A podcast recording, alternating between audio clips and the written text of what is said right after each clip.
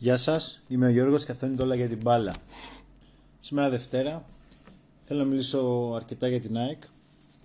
Ε, εχθές συνετρίβει από τον Ολυμπιακό, έχασε 1-5. Ε, ο αγώνας ήταν, ε, ο Ολυμπιακός κατέβηκε με τρία στόπερ. Δεξιά και αριστερά, αριστερά ήταν ο Χολέμπας όλη τη γραμμή, δεξιά ο Ανδρούτσος. Είχε δύο παίκτες στο κέντρο, ε, δύο εξτρέμ, Μασούρα και Μπρούμα και κορυφαίο Λαραμπή. Ο τρόπος να επιτεθεί ο Ολυμπιακός ε, σε ανοιχτή άμυνα, εντάξει, θα πήγαινε στα τρεξίματα του Μπρούμα και του Μασούρα. Αν έπαιζε μια ομάδα κλειστά πίσω, πιστεύω θα δυσκολευόταν πολύ. Μιλάμε πάντα για το ελληνικό πρωτάθλημα. Ε, έτσι όπως κατέβηκε η ΑΕΚ, το έκανε εύκολο το έργο, καθώς η αμυντική της γραμμή ήταν πολύ ψηλά Εντάξει, το πρώτο γκολ ήταν από ένα σουτ που βγήκε κόντρα, μπήκε. Okay. Μετά το δεύτερο γκολ ήταν, επειδή ήταν πολύ ψηλά η γραμμή, έφυγε ο Μασούρας κάθε το τρέξιμο. Μία επαφή σουτ γκολ. Το άλλο ήταν λάθος του Λόπες τραγικό, που δεν ξέρω πώς το σκέφτηκε ότι μπορεί να γυρίσει τον τροματοφύλακα τόσο χαλαρός. Το τέταρτο γκολ πάλι ήταν σε τρέξιμο του Μασούρα που ήταν πολύ ψηλά η άμυνα. Όπως και το το πέμπτο που πάλι ο Χολέμπας με τρέξιμο ουσιαστικά μπήκε μέσα στην περιοχή. Εντάξει, ήταν και πάλι σουτ, κόντρα. Ε, γενικά ο Ολυμπιακός δεν έκανε άπειρες ευκαιρίες και βάλε 5 γκολ. Δηλαδή δεν θα μπορούσε να βάλει 8 γκολ που κάποιοι που λένε. Πιστεύω ότι είχε τρομερή αποτελεσματικότητα εντάξει, και έβαλε τα 5 γκολ. Αλλά αν έπαιζε με μια ομάδα που έπαιζε κλειστά, δηλαδή με αυτό το σύστημα, και δεν είχαν χώρους για να τρέξουν ο Μπρούμα και ο κύριος Μασούρας που έφευγε στην κόντρα.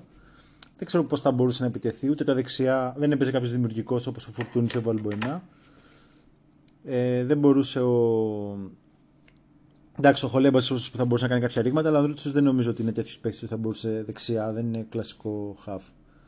Και πιστεύω θα δυσκολευόταν πολύ για να κερδίσει ο Ολυμπιακός. Του το έκανε πολύ εύκολο η ΑΕΚ, η οποία ε, δεν θεωρώ ότι είναι τόσο τραγική κατάσταση όσο μοιάζει, αλλά σίγουρα ο προπονητής έχει χάσει λίγο το, το νόημα. Ε, θεωρώ, βλέπω, το, πάμε λίγο να αναλύσουμε το ρόστερ. Ε, τέρμα, εντάξει, έχει γίνει, έχουν κάνει ανάλυση και στο, έχει δύο 27χρονους Έλληνες, τον Τσιντώτα και τον Αθανασιάδη. Ε, ο Τσιντώτας δεν ξέρω, δεν το θυμάμαι πουθενά να έχει κάνει τίποτα φοβερές εμφανίσεις. Πήρε κάποια στιγμή, το θεωρήθηκε καλύτερο στον Μπάρκα. Εμένα δεν μου έχει δείξει ποτέ τίποτα. Ο Αθανασιάδης, OK, okay, για δεύτερο όσο είναι καλός σε μια ομάδα σαν την ΑΕΚ. Πιστεύω ότι σίγουρα χρειάζεται εκεί ενίσχυση. Ε, πηγαίνοντας τώρα στην άμυνα, σαν δεξιμπάκ παίζει ο Ντανσέγκο, ένας 26χρονο Ουκρανός που μου φαίνεται ότι δεν είναι τίποτα το ιδιαίτερο. Ο Μπακάκης, ο οποίος είναι και δεξιμπάκ στην Εθνική Ελλάδος, okay, ήταν τραυματίας. Ε, το γνωρίζουμε πιστεύω όλοι πώς, τι μπορεί να προσφέρει ο Μπακάκης.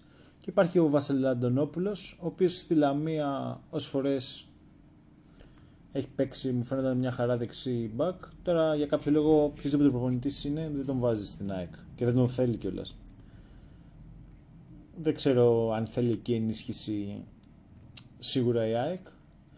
Θεωρώ όμως από την αριστερή πλευρά, όπου παίζει ο Λόπες και μετά ε, έχει τον, ε, κάποιους άλλους ξένους ότι εκεί έχει πολύ μεγάλο πρόβλημα η ΑΕΚ και σίγουρα θέλει ένα καλό αριστερό back ο οποίος θα παίξει βασικός και σίγουρα θέλει δύο στόπερ.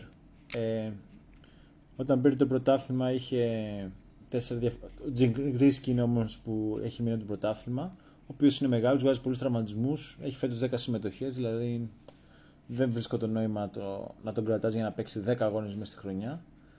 Ο Ντανσέγκο, ε, όχι είναι αυτός το δεξιμπάκ. Ο άλλος, ο, ο Νιντ, Χνιντ, πώς λέγεται, εντάξει, ε, δεν χρειάζεται να πω κάτι. Έχει το Λάτς και το Μιτάι που είναι 17 χρόνο, 18. Εντάξει, μπορεί να τους κρατήσει για μέλλον. Τώρα δεν μπορείς να στηρίζεις αυτούς. Ε, και μετά υπάρχει ο Σβάρνας, παίζει εθνική. Εντάξει, μένα δεν μου αρέσει καθόλου. Το βάζουν και δεξί μπακ κάποιες φορές. OK. Okay. Δηλαδή, ε, θυμάμαι τον,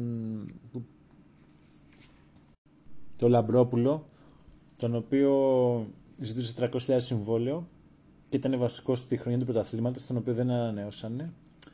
Και νομίζω όλοι πραγματικά, τώρα οι στόπερ είναι πολύ χειρότεροι από αυτόν.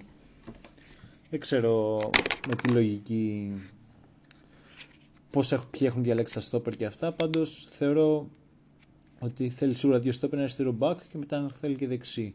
Τώρα από εκεί πέρασε πολύ γραμμές. Στο κέντρο έχεις Γαλανόπουλο, ο οποίος Έλληνας μικρός, τρεξίματα. Εντάξει, έχει κάποιους τραυματισμούς, αλλά πιστεύω είναι, μπορεί να μείνει για πολλά χρόνια και είναι πολύ χρήσιμος. Ο Κρίστης θέλει ιδιαίτερη μεταχεί, με, μεταχείριση για τους τραυματισμούς και αυτά, αλλά είναι πολύ αξιόπιστος. Ο Μάνταλς δεν είναι ηγέτης, αυτός μπορεί να στηριχθεί, αλλά είναι ένας καλός παίκτης που ξέρει μπάλα. Ο Σάχοφ και αυτός πολύ καλός παίκτης. Πολύ καλός. Είναι καλός. Ο Σιμόη όταν παίζει βρει ρυθμό είναι και αυτός πολύ θετικός. Και ο Σιμάνσκι ο οποίος είναι τίμιος. Οπότε θεωρώ στο κέντρο ότι έχει μια εξάδα παικτών οι οποίοι όλοι οι προποθέσει μπορούν να παίξουν. Εντάξει, πρέπει να βρει κάποιους, κάποιες σταθερές, αλλά θεωρώ ότι δεν έχει ανάγκη για μεταγραφή στο κέντρο. Ε, όσον αφορά τώρα τις πιο επιθετικές και εξτρέμ, δεν έχει ξεκάθαρα εξτρέμ. Εντάξει, ο, ο Γκαρσία ίσως παίζει τη γραμμή, έχει καλά στημένα. Ο Τάνκοβιτς είναι κάποιος που συγκλίνει προς το κέντρο. Εντάξει, τώρα ο Αλμπάνης είναι συμπληρώνει το ρόστερ. Δεν νομίζω ότι είναι, δεν μπορεί να κάνει διαφορά. Έχει το Μαχαίρα ε, και κάποιους άλλους μικρούς οι οποίοι δεν ξέρω, νομίζω πρέπει να πάρουν αλλού χρόνο συμμετοχής για να δείξουν να μπορούν να σταθούν στην ΑΕΚ. Και έχει δύο επιθετικούς, τον Ολιβέηρα και τον Ανσάρι Φαντ, οι οποίοι εντάξει βάζουν γκολ, δεν είναι τρελή επιθετική, αλλά είναι τίμη.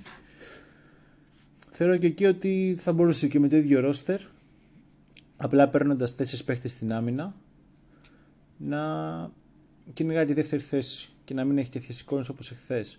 Πιστεύω έχει τελείως λάθος προσέγγιση με το Χιμένεθ και θεωρώ ότι το, αυτό που πρέπει να βρει ΑΕΚ είναι ένας προπονητή. Είναι τα στόπερ και μετά μέσω του, από στη βαρύ άμυνα ότι έχει παίχτες, δεν είναι για πέταμα το ρόστερ και έχει παίχτες οι οποίοι μπορούν να